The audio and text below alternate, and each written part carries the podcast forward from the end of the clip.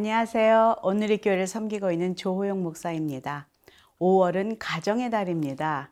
우리를 낳아주신 부모님, 또 사랑으로 함께 가정을 이룬 부부와 자녀들의 그 소중함을 깨닫고 또 서로에게 감사와 사랑을 표현하라고 만든 것이 가정의 달이 아닐까 생각합니다. 그런데 그 가정을 가장 먼저 만드신 분은 우리 하나님이십니다. 태초에 하나님께서 아담과 이브를 창조하시고 서로 사랑하여서 둘이 한 몸이 되어 가정을 이루게 하시고 또 자녀를 낳고 잘 양육하여서 이 땅에 번성하고 충만하라 하면서 만드신 가정은 하나님의 걸작품이지요. 오늘도 바울은 고린도 성도들에게 성도의 결혼과 부부 생활 또 가정은 어떻게 이루어가야 하는지를 매우 자세하고 구체적으로 말씀하고 있습니다. 오늘 말씀은 고린도전서 7장 1절에서 16절까지의 말씀입니다.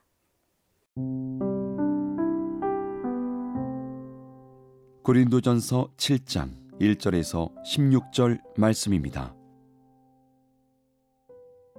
너희가 쓴 문제에 대하여 말하면 남자가 여자를 가까이 아니함이 좋으나 음행을 피하기 위하여 남자마다 자기 아내를 두고 여자마다 자기 남편을 두라. 남편은 그 아내에 대한 의무를 다하고 아내도 그 남편에게 그렇게 할지라.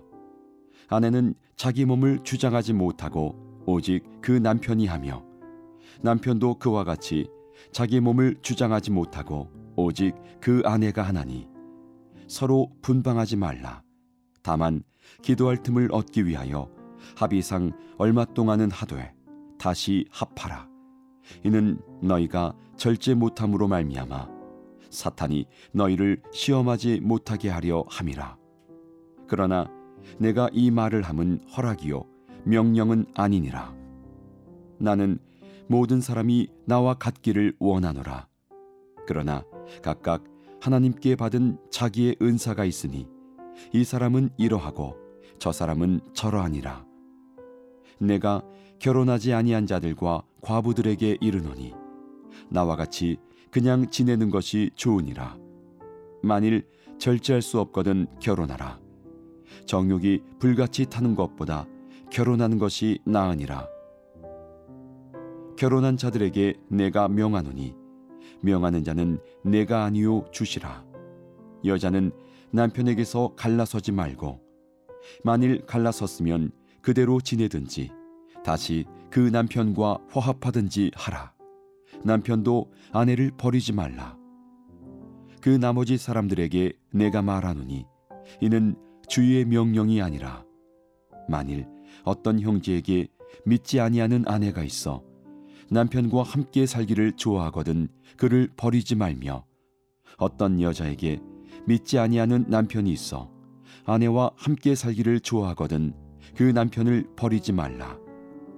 믿지 아니하는 남편이 아내로 말미암아 거룩하게 되고 믿지 아니하는 아내가 남편으로 말미암아 거룩하게 되나니 그렇지 아니하면 너희 자녀도 깨끗하지 못하니라. 그러나 이제 거룩하니라. 혹 믿지 아니하는 자가 갈리거든 갈리게 하라. 형제나 자매나 이런 일에 구애될 것이 없느니라 그러나 하나님은 화평 중에서 너희를 부르셨느니라. 아내된 자여 내가 남편을 구원할는지 어찌 알 수 있으며? 남편 된 자여 내가 내 아내를 구원할는지 어찌 알 수 있으리요? 어제 본문 16장의 말씀은 고린도 교회 일부 성도들이 몸으로 음행하면서 죄를 짓고 또 아내가 아닌 창녀에게 가서 한 몸이 되는 것을 죄라 지적하는 바울의 편지를 함께 묵상하며 나누었습니다. 그러나 오늘 말씀은 그런 몸으로 음행의 죄를 짓지 않기 위해서라도 건강한 결혼 생활을 유지하라고 또 새롭게 제안하는 바울을 만나게 됩니다. 2절에서 3절 보겠습니다. 음행을 피하기 위하여 남자마다 자기 아내를 두고 여자마다 자기 남편을 두라. 남편은 그 아내에 대한 의무를 다하고 아내도 그 남편에게 그렇게 할지라. 남편과 아내는 서로에게 성적인 의무가 있음을 확실하게 말하고 있습니다. 남편은 아내를 놔두고 다른 여인과 성적인 관계를 갖는 것은 죄요. 아내도 역시 그러함을 말하지요. 그리고 의무라는 것은 상대가 원할 때 거절하지 말라라는 의미도 포함되어 있음을 잊지 말아야 합니다. 저랑 잘 아는 저희 친구가 이렇게 말했던 것을 기억합니다. 결혼 전날 밤에 친정 엄마가 조용히 자신을 밤에 불러서 결혼 생활에 가장 중요한 한 가지 지혜를 말씀해 주셨다고 하는데요. 남편이 너와 잠자리를 원할 때 절대로 거절하지 말고 함께 기쁨으로 동참하고 하나가 되라고 그런 조언을 하셨다는 이야기를 들었습니다. 저도 결혼 생활 40년 차입니다. 이것을 매번 순종하고 실행한다는 것이 결코 쉽지 않다는 것을 압니다. 서로 피곤하고 또 상대방에 대한 감정이 좋지 않을 수도 있고 또 환경으로도 어려울 수도 있습니다. 그런데 오늘 성경은 또 이렇게 말하고 있습니다. 4절, 5절입니다.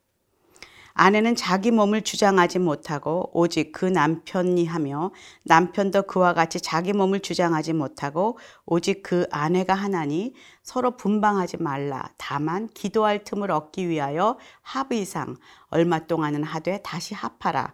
이는 너희가 절제 못함으로 말미암아 사탄이 너희를 시험하지 못하게 하려 함이라. 어떨 때 성경을 읽다 보면 좀 얼굴이 붉히, 붉혀지는 그런 곤란한 내용들이 기록된 것을 봅니다. 이런 것들을 뭐 이렇게 구체적으로 적나하게 적어 놓으셨나. 또 부부마다 각자 알아서 할 텐데, 더기 사도 바울은 결혼도 하지 않았는데, 뭐 이런 결혼 생활에 은밀한 부분까지 들추고 충고하시나. 그런 생각도 들 때가 있습니다. 그러나 결혼 생활 40년 차인 저는 그 친구 어머니의 말이 무엇인지는 이제 압니다. 왜 그것이 건강한 부부 관계에서 정말 중요한 핵심 비밀의 열쇠인지를 어, 알 것 같습니다. 오늘 말씀에는 오직 기도를 하기 위해 합의하에 분방을 하였을 때를 제외하고는 라고 말하고 있지만 실제로 아이를 키우면서 힘든 직장 생활하는 부부 그런 생활 가운데서 기도를 기도로 분방하는 경우 이외에도 잠자리를 함께 할 수 없는 다양한 이유들을 들라면 한 100가지는 들 수 있을 것 같습니다. 그런데 오늘 말씀에서 부부는 곧 다시 합방을 해야 하는 이유가 있습니다. 이는 바로 너희가 절제하지 못함으로 말미암아 사탄이 너희를 시험하지 못하게 하려 함이라 이렇게 5절에 기록하고 있습니다. 언제든지 우는 사자처럼 삼킬 자를 찾아다니는 사탄은 우리의 가장 연약한 부분을 틈타고 들어와서 우리가 죄의 유혹에 넘어져서 하나님으로부터 멀어지도록 지금도 때를 얻든지 못 얻든지 우리 성도들을 공격합니다. 그래서 가정을 무너뜨립니다. 이로 인해 부부 관계가 깨지는 것을 넘어서 자녀들이 무너지고 다음 세대들이 사단의 먹잇감들이 되어서 이 음란한 세상에서 방황하는 것을 우리는 영적인 눈으로 볼 수가 있습니다. 사단이 공격하는 인간의 약점은 무엇인가? 겉으로 보이는 대단한 철학적인 사상이나 굳은 신념, 뭐 이런 것들을 공격하지 않습니다. 인간이 추구하는 가장 기본적인 욕구, 인간이 가장 유혹을 받고 넘어지는 부분, 바로 육신의 정욕입니다. 요한일서 2장 16절에는 이렇게 기록하고 있습니다. 이는 세상에 있는 모든 것이 육신의 정욕과 안목의 정욕과 이생의 자랑이니 다 아버지께로부터 온 것이 아니요 세상으로부터 온 것이라.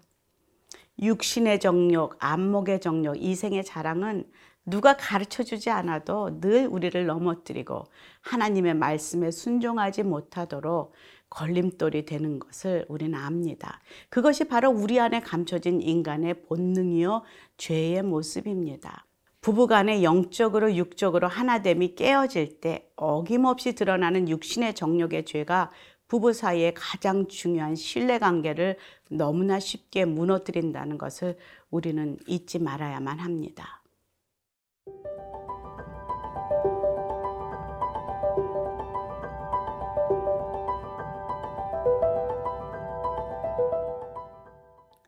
사도 바울은 결혼을 하지 않았습니다.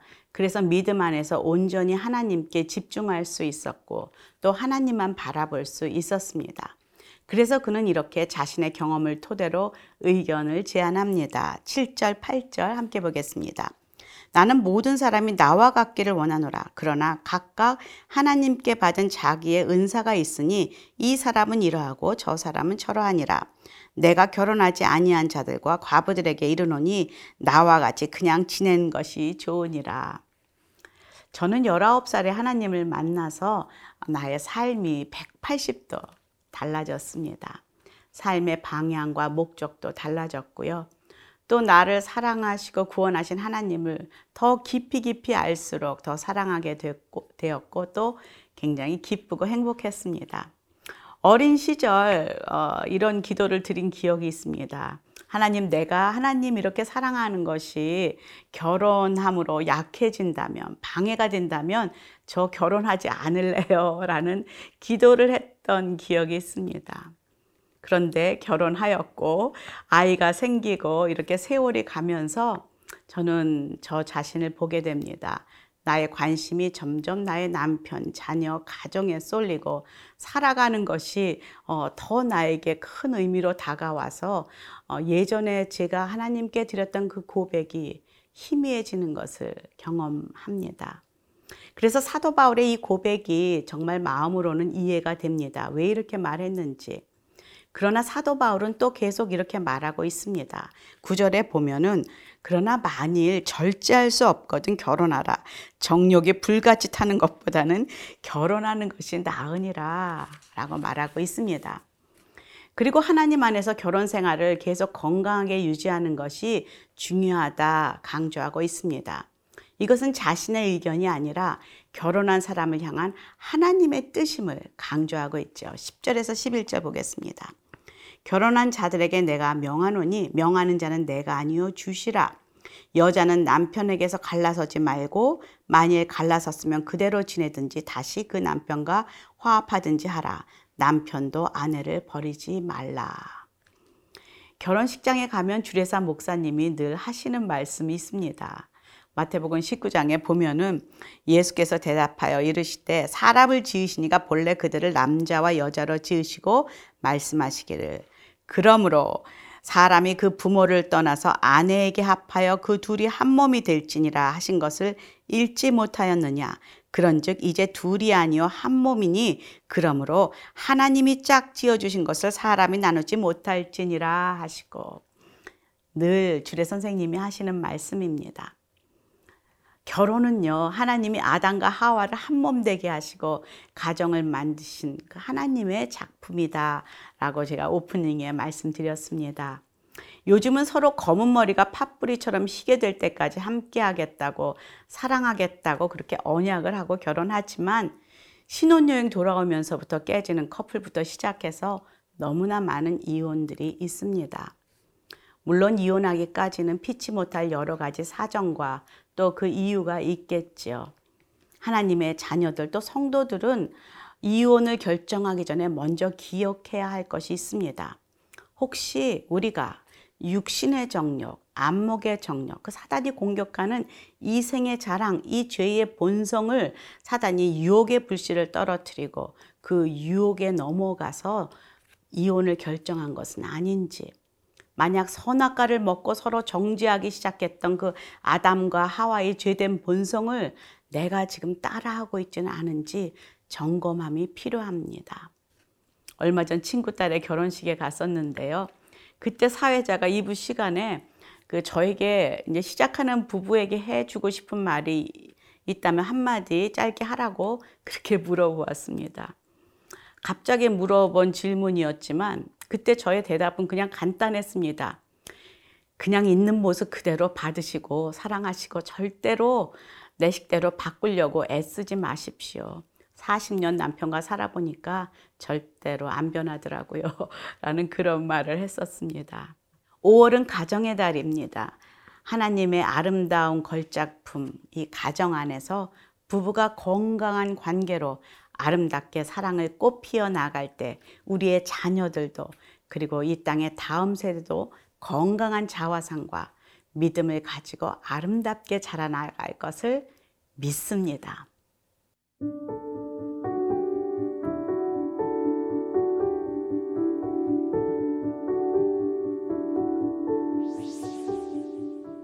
하나님, 이 땅에 많은 깨어진 가정들을 보며 가슴이 아픕니다. 특히 믿음의 성도들이 하나님 앞에 이혼을 결정하기 전에 창조주 하나님을 기억할 수 있게 도와주시고 우리의 자녀들이 이 아름다운 믿음의 가정에서 잘 양육받고 사랑 안에 자랄 수 있는 은혜를 허락하여 주시옵소서 예수님 이름으로 기도합니다. 아멘.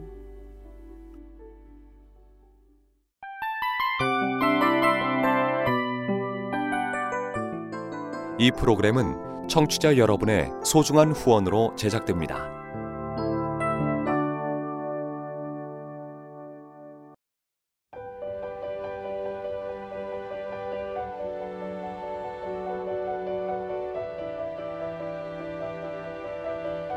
세상에는 수많은 교회들이 있지만 더 깊이 있는 말씀 강해를 찾기 위해 크기로만 교회를 선정하지 않습니다.